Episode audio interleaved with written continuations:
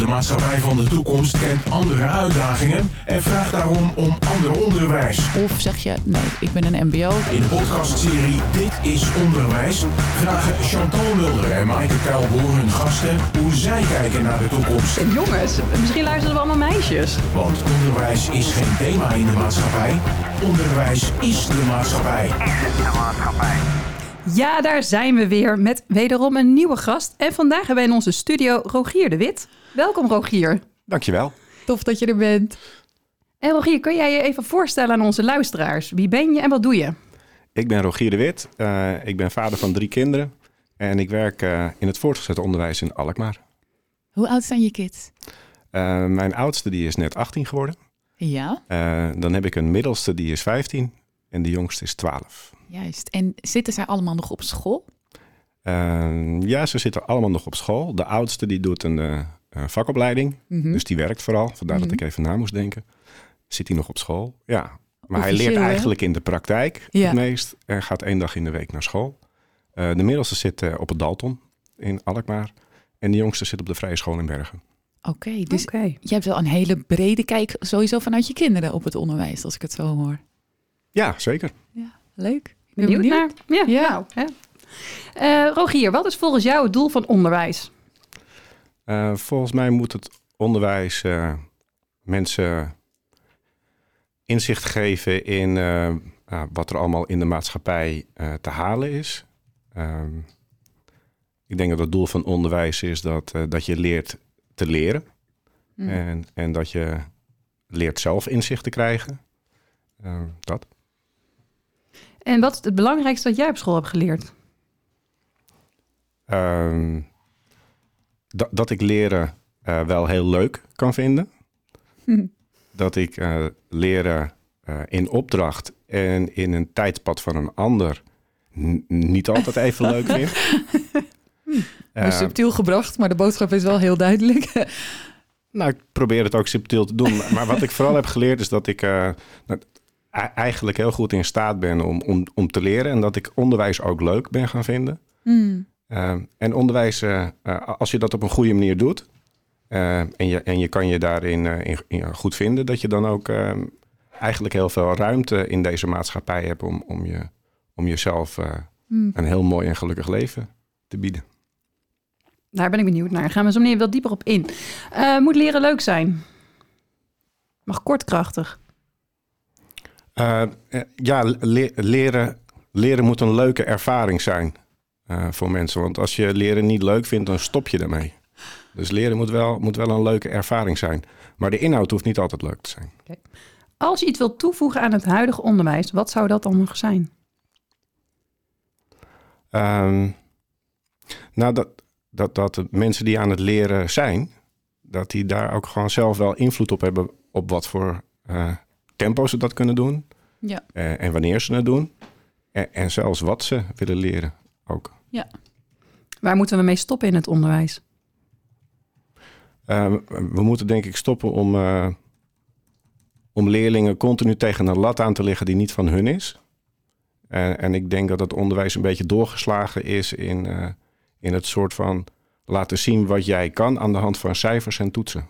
En als ik dan aan jou vraag, toetsen en cijfers geven werkt demotiverend? Ehm, te veel toetsen en cijfers geven zorgt ervoor dat je de bedoeling van je onderwijs kwijtraakt. Hm, de bedoeling. Mooi. Kinderen worden nu prima voorbereid op de uitdagingen van de toekomst. Ja, mensen worden heel erg goed voorbereid. Maar niet alleen op school, ook gewoon in de maatschappij waarin ze leven. Ze kunnen kranten lezen, ze kunnen van allerlei dingen tot zich nemen. Dus je kan je heel goed voorbereiden op wat er in de toekomst gebeurt.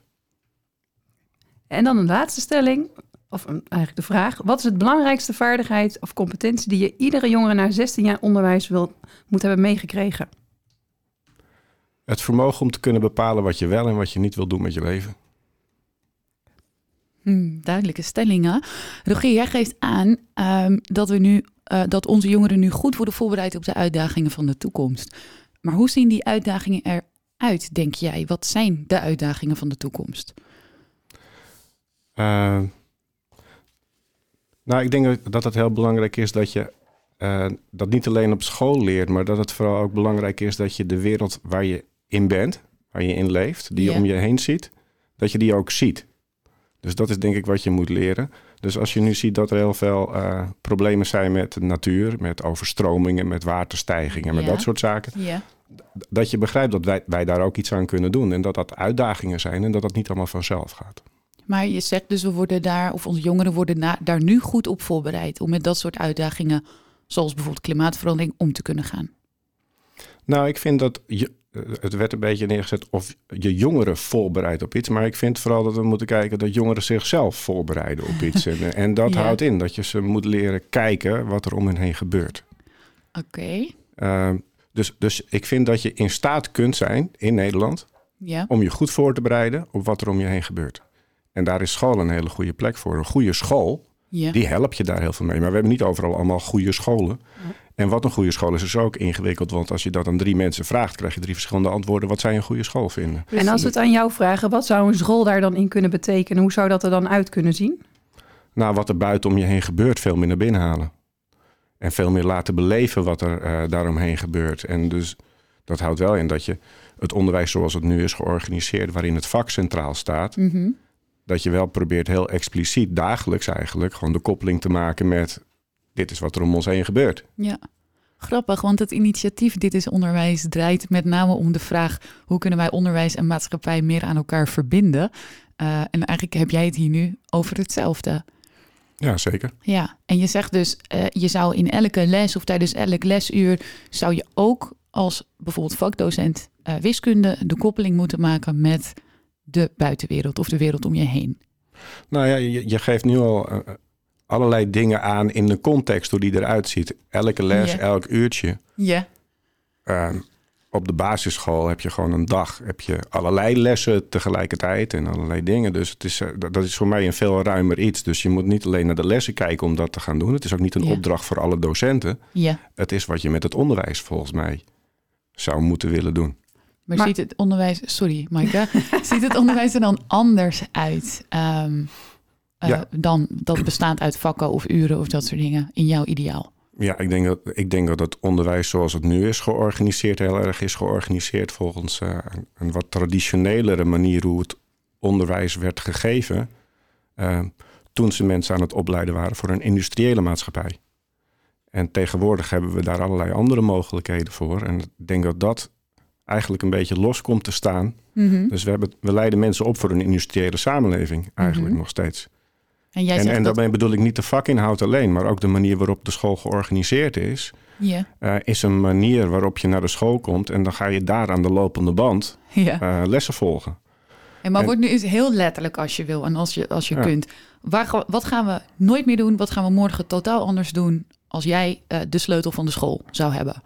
Nou, wat, als ik dan in een extreem ideaalplaatje lijkt het mij interessant als een leerling naar school komt Ja, eh, en dat hij niet eh, een lesrooster gaat volgen wat aangeboden is van tevoren, ja. maar dat hij zijn eh, lessen gaat volgen die hij zelf heeft bedacht en heeft afgesproken met anderen voor een bepaalde periode, laten we zeggen tien weken. Mhm. Dus, dus ik zou echt de leerling niet tot leidend voorwerp maken van het lesrooster wat we aanbieden als school. ja. Maar gewoon echt als onderwerp ja. in het onderwijs. Oké, dus ehm, mijn kind van vier jaar oud, die gaat voor het eerst naar de basisschool. En we zeggen tegen dat kind, nou, wat zou je willen leren het komende, de komende periode? En hoe ga je dat inrichten en hoe zie je dat voor je? Ja, dat is heel mooi als je dat een kind van vier jaar inderdaad al een beetje kan gaan vragen. Ja, Het kan, hè? kan net, Ja. Maaike? Het kan zeker, ja. Want jij eh, hebt natuurlijk heel veel ervaring op de basisschool. Ja. Hoe zie jij dat voor je dan? Ik zie het voor me dat het wel een proces is. Kijk, uiteindelijk leid je kinderen, in ieder geval, eh, volg je kinderen vanaf dat ze vier jaar binnenkomen en eigenlijk liefst nog daarvoor al, eh, totdat ze bij ons van school nu afgaan. En daarin maken ze een ontwikkeling door. Dus we verwachten natuurlijk niet dat ze gelijk eh, helemaal zelfstandig kunnen zijn en eh, verantwoordelijkheid en al die vaardigheden al hebben. Maar je ziet wel vanaf dag één dat ze bij ons binnenkomen, dat je daar wel eh, met ze mee aan het werk bent. En dus wel, wel degelijk vragen ook aan kinderen, hey, wat wil jij zelf ook leren? ja, En dat zit bijvoorbeeld eh, eh, hoe ouder ze worden, hoe meer verweven nog in gewoon in een weektaak of in een dagplanning. Altijd ruimte ook voor de eigen ontwikkeling. Uh, en dat gaat echt uit vanuit, ook vanuit talenten leren kennen. Waar, ben ik, Mm. waar word ik blij van? Waar ben ik goed in? En wat wil ik daar nog in leren? Ja. Dus dat staat wel bij ons heel centraal in ons onderwijs. Grappig, want jij hebt het heel veel over de, hè, jij zegt heel veel ik, dus de leerling vanuit zijn eigen perspectief. Rogier, jij zei net, je moet stoppen in het onderwijs met de lat van een ander leidend te laten zijn eh, voor je onderwijs, of voor een leerling in elk geval. Kan je daar nog iets over uitleggen? Wat bedoel je daar precies mee? Nou, ik vind het wel mooi zoals het net wordt verteld over een kind van vier jaar waar we op doorgaan. Als je naar het Ja. primair onderwijs kijkt, eh, en dat heb ik als ouder nu eh, al met, met drie kinderen Al drie keer ervaren, ja. Ja, dan, dan, dan kwamen we de school binnen. We- De deuren waren ook open. Dus we konden ook echt als ouder kan je daar de school in. Je kan ook best Ja. wel eh, anticiperen in het onderwijs. Met het helpen met leesgroepjes en allemaal dat soort zaken. Mhm. Maar wat je daarmee vooral ook ziet en, eh, en, en leert, is dat het echt anders gaat zoals het bij mij op school ging. Eh, want wij zaten in bankjes en we zaten op vaste plekken. Maar de leslokalen van mijn kinderen waren echt allemaal heel anders ingericht. Er waren hoekjes gemaakt, er werd gespeeld, er werd spelenderwijs. Gingen ze dingen aanleren. Ja. Dus al van jongs af aan werd er gekeken naar wat het kind doet. En nog niet zozeer het praten, maar wat hij doet en wat hij wil leren. Wat hij Ja. interessant vindt. En daar wordt veel meer op aangesloten. En er werden er ook wel centrale thema's neergezet. Wat voor de hele school gold. Eh, wat over verkeer ging. En dan was er, eh, als je s ochtends op school kwam, was er een verkeersongeluk zogenaamd op school. Wat werd nagespeeld. En dat ging dan mee de klaslokalen in. En daar gingen ze op door. En dat stopte helemaal niet door als ze uit school naar huis kwamen. Want Mm. daar zaten wij thuis aan tafel ook nog steeds over te praten. Ja, En die manier van leren werkte voor mijn kinderen heel goed. En zo langzamerhand zie je dat ze dan eh, richting groep 8 gaan. En dan worden ze ook voorbereid op, op het middelbaar onderwijs. ja. Dus dan zie je dat je daar veel meer al invloeden voor krijgt. Maar nog steeds wel staat er een bord waarbij ze zelf moeten plannen wat ze over delen van de dag gaan doen. Dus de Klopt. leerling bepaalt wat hij gaat doen. En hij weet ondertussen van in de hele week zijn dit de dingen die van mij verwacht worden. ja. Maar in welke volgorde, dat bepaal ik zelf. Dat Ja. bepaal je zelf. En waar heb ik bijvoorbeeld instructie op nodig? Of waar Mhm. heb ik wel hulp bij nodig? Zit daar ook in. Dus ze leren ook wel echt goed kijken en daar een stukje autonomie in hebben.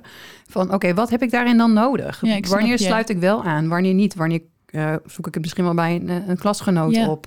Nou, dank jullie wel dat jullie zo'n mooi inkijkje geven in hoe het er eh, nu al op in ieder geval veel primaire schoolorganisaties aan toe gaat. Maar dan ben ik wel benieuwd. Rogier, jij verwijst net naar, we hebben nog steeds een systeem dat is volgens de industriële revolutie. Ik hoor nu mega progressieve voorbeelden van hoe het onderwijs er nu al uitziet. Ehm, hoe zit dat dan? Want dan zijn we toch al met het onderwijs goed bezig en zo. Ja, daar, nou, ik, denk, ik denk dat het ook heel goed is dat we heel erg blij mogen zijn met het niveau van het onderwijs wat we hier in Nederland allemaal hebben. En waar het om gaat, dat is ook inhoudelijk. Maar waar het om gaat is, is dat je eh, kijkt bij andere scholen die het op een iets andere manier doen. Ja, waar kinderen en mensen dus zich aan het ontwikkelen zijn op een eigen tijdsere manier. En dus centraler eh, rol hebben en op een iets andere manier. En ik denk dat wij in het voortgezet onderwijs heel goed kunnen leren hoe het primair onderwijs daar bijvoorbeeld zich in heeft ontwikkeld. En kijken van welke dingetjes kun je daar bij ons al aan overnemen. ja. want hoe, hoe verschilt dat dan met een middelbare school? Voor de mensen die dat niet eh, zo 1, 2, 3 paraat hebben. Nou, bij de meeste middelbare scholen waar ik nu werk staat magister redelijk centraal. En magister is een leerling-administratiesysteem. En daarin zoekt een leerling op wat zijn lesrooster is van de dag en wat hij moet doen. Ja. En, en vervolgens vinkt hij dat gewoon af in Ja. magister. En dan heb je je dingen gedaan. En wat er daarmee gebeurt is dat je dus eigenlijk zegt dat een, een leerling ben je eigenlijk gewoon... eh, vroeger had je daar een fabriek voor. En, eh, en wat je dan doet is eh, kijken wanneer je moet werken. En dan doe je je werk en dan ga je weg. En dan heb je je brood verdiend en dan is dat wat het is. Maar volgens mij gaat het met leren over, niet over dat ding. Ja. Het, het, het is niet zomaar dat je dan aanwezig bent en dat je dan dingen afvinkt en dan ga je naar huis en dan heb je je geld verdiend. Nee, op school kom je op heel iets anders. Je komt ergens binnen waar je voorbereid eh, moet worden over wat jij wil gaan doen met je leven. En dat, en dat houdt dus hele andere dingen in. En dat is eigenlijk. De, en dat kan je allemaal nog niet. Dus, maar dat leer je nu niet als je wiskunde doet. Jij ziet een heel duidelijk verschil, als ik je zo goed hoor, tussen basisonderwijs en voortgezet onderwijs. Klopt dat? Ja. Ja.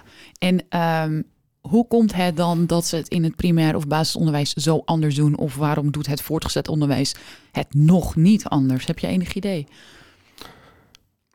Ja, nou, ik, ik denk dat het voortgezet onderwijs ook wel heel erg in een keurslijf wordt geduwd do- door de controle die zij meer van bovenaf ook krijgen of ervaren. En je moet uiteindelijk een, een, een examen doen voor een diploma. Ah, een examen. Ja, en Dat ik- is bovenaf voor jou. Ja, dat, nou ja, kijk, voor mij, ik heb een hele leuke schooltijd gehad. ehm, en ik heb de luxe gehad dat ik VWO heb kunnen doen. En toen ik mijn VWO-diploma had gehaald, toen kon Ja. ik gaan studeren. Ja. En voor mij was de motivatie, als ik dat diploma heb, dan heb ik daarna zelf de keuze en de ruimte om te doen met wat ik wil gaan doen. Mhm. Ik wil wel studeren, maar ik wil vooral de vrijheid die het studeren mij oplevert, wil ik heel graag hebben. Ja. Nou, dus dat, dat was voor mij een belangrijk punt. En, maar, ja, maar ja, nou, hij zit al een tijdje in mijn hoofd, inderdaad. Want ik hoorde jou op een gegeven moment zeggen van... het zou ook mooi zijn als je bijvoorbeeld Engels geeft... maar ook eh, eigenlijk de maatschappij erbij haalt. Jij werkt op een middelbare school. Hoe, hoe kan jij zelf al in het klein die verandering... want ergens begint verandering soms ook gewoon klein... en door dingen te gaan doen. Hoe doe jij dat zelf in je eigen praktijk dan? Hoe, hoe doe ik?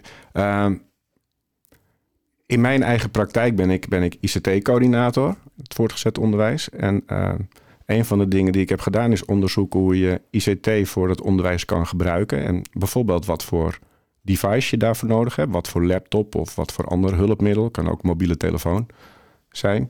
En dan is het interessant om te kijken met, met leerlingen wat er in hun binnenzak zit ondertussen wat ze thuis tot hun beschikking hebben en welke tools zij daarvoor gebruiken. Dat is, dat is interessant om, met, om samen met hun op ontdekking te gaan eh, welke tools zij kunnen gebruiken. Eh, Kun je daar een voorbeeld van geven... eh, hoe je dat dan in de praktijk nu terugziet? nou, op de meeste scholen gebruiken we nu Chromebooks, bijvoorbeeld. En dat zijn een soort laptops, toch? Als ik je goed begrijp. Ja, Als ik- Chromebooks zijn eigenlijk, ja, dat zijn, dat zijn laptops, want dat is, dat is een beetje de vorm. Die kan je op je schoot zetten, die kan je meenemen. Ja. Ehm, en wat, eh, wat een Chromebook kan eh, in vergelijking tot eh, een Microsoft laptop of een, een, een Apple eh, MacBook, is dat het eh, eigenlijk is het gemaakt om in 10 seconden op internet te zitten. Oh, dat wist ik eigenlijk niet. Interessant.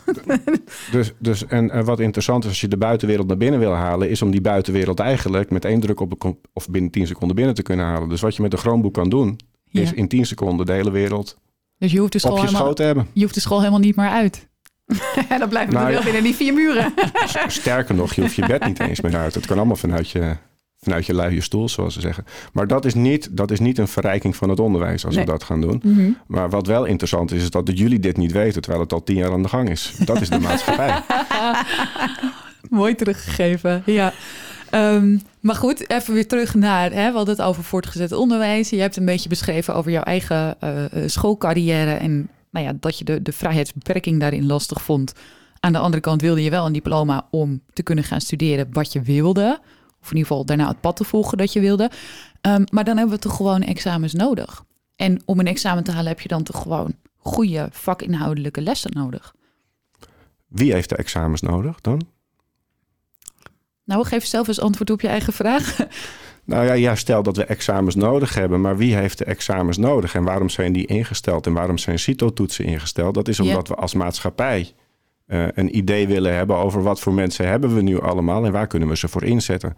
En wat precies met dat proces gebeurt, is dat je de mens tot een leidend voorwerp maakt van wat een centraal mechanisme eh, denkt nodig te hebben. En dat is volgens mij niet de bedoeling. Volgens mij moet je Hmm. ervoor zorgen dat je als individu zelf aan het roer komt te zitten. En ik denk dat dat helemaal niet verkeerd is om dan te laten zien: oh, maar ik ben eh, heel goed in staat om bijvoorbeeld een universiteit in Engeland te volgen. En dan is het wel handig als die universiteit weet dat Ja. jij eh, op een bepaald niveau Engels kan praten. ja. En als je daar een examen voor kan doen, dan eh, is dat een hele, hele aardige manier om een examen te gaan doen wat jij wil doen, omdat je dan naar die universiteit toe wil. Ja, maar de meeste vervolgopleidingen die hebben best wel een duidelijk pakketje aan eisen wat ze verwachten van een aankomende student. En die zeggen letterlijk, je moet dat profiel hebben gevolgd, je moet dat vakkenpakket hebben. Soms moet je zelfs een bepaald eh, eh, cijfer hebben gehaald om toegelaten te kunnen worden. Ja. Ehm, dat is natuurlijk wel heel lekker duidelijk. En dan weet je zeker dat je iedereen eerlijk behandelt en volgens dezelfde regels en maten naar binnen kan halen. Nou, dat is ook denk ik een beetje. Dat wordt ook versterkt door de maatschappelijke druk die wij hebben eh, om te stijgen op de eh, ja, sociale, ladder, so- sociale ladder. Ja. Eh, want als je een VWO hebt, dan eh, kun je dingen gaan studeren. Ja. En, en dan heb je in principe de kans op een hele goede boterham. Dus, dus dat zijn allemaal processen die dit soort dingen versterken. Maar het, is, het kan ook op allerlei andere manieren. Kijk maar naar de rest van de wereld. Het, is echt, het Nederlands onderwijssysteem is redelijk uniek. Oké, maar eh, voor, voor ons, hè, noem eens als je kunt een andere manier dan. Hoe kan dat anders? Ehm, nou, je, je, zou- je zou de ontwikkeling van de mens centraal kunnen stellen. Eh, en daar kun je ook, net, net- als je stopt met school, dan moet je de rest van je leven werken. Mhm. Eh, en dan moet je dus ook gewoon leren. Gewoon continu. En als je dan aan het leren bent, dan wil je ook da- dat je daar in je werk iets meer mee kan doen. Hoe doe je dat op werk dan? Dat doe je volgens mij via persoonlijk ontwikkelgesprekken met je leidinggevende bijvoorbeeld. Eh, dat doe je doordat je bepaalde cursussen gaat volgen en dan laat je zien dat je dat kan. En dat maakt je andere kans eh, om ander werk te gaan doen. Dus, dus, dus ik denk dat het heel goed is om te kijken in deze maatschappij waarin je je leven lang mag leren Ja. omdat die zo snel ontwikkelt en snel, zo snel verandert. Dat, dat je veel meer kijkt van hoe gaat dat na school dan? En als je kijkt naar bijvoorbeeld het Zweedse onderwijs, dan is dat al veel meer geïntegreerd. En als je kijkt naar de international schools, dan zie je dat het al veel meer inzet op eh, persoonlijke ontwikkeling van leerlingen, die ze zelf eh, voor een bepaalde periode aangeven wat ze willen leren. En, en, hoe ze daar dan laten zien dat ze daar eh, progressie in boeken. Ja. En als je daar, dat, wat je nu net vertelt, wat zou dan voor ons in ons onderwijs een eerste stap daarin kunnen zijn? Ehm, nou, wat, je, wat, ik in het voortgezet onderwijs een hele mooie ontwikkeling vind, is dat er steeds meer tijd is voor, de voor het mentoraat. En dat houdt in dat leerlingen eh, niet een vakdocent hebben die, waar ze mee praten, maar iemand die, die juist over het, het leren leren gaat en, en, en dit soort gesprekken met ze voert. En volgens mij gaat dat in heel veel scholen nog één stapje verder. En dan zeggen ze, ik eh, eh, noem het geen mentor meer, want dat heeft een hele klas. En dat is nog een beetje in het oude systeem. Maar, maar, maar je gaat werken met coaches. En de coach heeft een kleinere groep leerlingen, zodat hij veel, nog veel meer de ontwikkeling van het kind kan bespreken en daar ruimte en tijd voor heeft en ze daarmee gaat begeleiden. En dat lijkt ook al veel meer, vind ik, zoals dat nu in het primair onderwijs gaat. Dat je veel meer kan kijken naar wat een leerling en wat een mens aan het doen is en welke ontwikkeling die doet. En dat je daar Mhm. veel meer bij aansluit en vervolgstappen voorstelt. Ja, want ik hoorde, hoor ik daar jou wel in zeggen, daar zit eigenlijk heel het stukje ook die dialoog in. Zeker. Dus echt ook luisteren naar de kinderen en de kinderen daar eh, eigenlijk eigenaarschap in geven. Ja, ja en in ieder geval voor kinderen, voor kinderen die dat al zouden willen, eh, eh, daar kan je dat heel goed mee doen. Er zijn ook heel veel kinderen die daar nog niet aan toe zijn op een bepaald moment. En die vinden het ook heel fijn om gewoon het onderwijs te volgen zoals het nu wordt aangeboden. Dus ik denk niet dat het een hele verandering is van het een naar het ander. Maar ik denk Ja. dat het meer een aanvulling is en een verrijking van het bestaande onderwijs. Zo- zodat het veel, veel meer oplevert voor de maatschappij. En, voor wat zou jij kunnen betekenen in die aanvulling? Even Eh. dat mensen hier naar, naar onze podcast luisteren. En dat doen ze natuurlijk. eh, en ze horen, de, jou, horen ons gesprek en denken... oh ja, ik ben wel benieuwd naar wat kan Rogier daar nog in, mij daarin eh, in bieden. Nou, ze kunnen me gewoon eventjes bellen en dan gaan we in gesprek. Nou, bij Dat is heerlijk. We Mocht zorgen, je- dat je, we zorgen dat je nummer onderaan de podcastomschrijving komt te staan. Nee, dat, dat is een- natuurlijk een beetje een flauw antwoord. Maar het begint eigenlijk wel met dat stuk. Dat je, je- om om, om eh, iets voor andere mensen te kunnen betekenen, moet je eerst kennis maken. Ja. En, en vandaar dat ik dat het belangrijkst vind. Dat je eerst gewoon een gesprek hebt met elkaar. En dat ik niet ga zeggen, oh, ik kan dat voor jou doen. Nee, het is, wat, wat wil jij? En wat ik doe is ICT en onderwijs. En ik vind het heel leuk om daarover te leren. En over dat soort onderwerpen eh, ga ik met bestuurders, met eh, eh, schoolbesturen, met docenten, met iedereen die dat wil in gesprek. Nou, heel mooi. Dus mocht je dat willen, neem gewoon contact met ons op. Dan linken we je aan Rogier. hey, Rogier, onze tijd zit er alweer bijna op. Maar ik wil je nog één ding voorleggen. En dat is eigenlijk, heb jij iets van een quote of mantra of een levensles die je aan jonge mensen wil meegeven? Ja, een van de mooiste dingen die ik gedurende mijn studie heb, eh, heb eh, gelezen, was dat eh, dat ging over ICT en de maatschappij en sociale processen. Mhm. En de quote die ik altijd heb is dat if a computer network connects people, it is a social network. Dus dan gaat het niet meer over de technologie, Juist. maar het gaat erom dat we de hele wereld kunnen verbinden met elkaar. En dat we dus samen kennis kunnen maken en elkaar kunnen leren kennen. Nou, la- en laten we dat gaan doen. Inderdaad verbinden en eh, kennis maken met elkaar. Mm. Rogier, mogen we jou heel hartelijk bedanken voor eh, jouw eh, aanwezigheid vanmiddag. Heel fijn dat je er was. Zeker. En um, mochten jullie meer willen weten, volg ons dan vooral via LinkedIn, Instagram, Facebook of via onze website Dit is Onderwijs. Dit was Dit is Onderwijs. Een podcast waarin we proberen verbinding te maken tussen het onderwijs en de dag van morgen. En de dag daarna. Dit is Onderwijs is een samenwerking tussen Streekstad Centraal en ditisonderwijs.nl.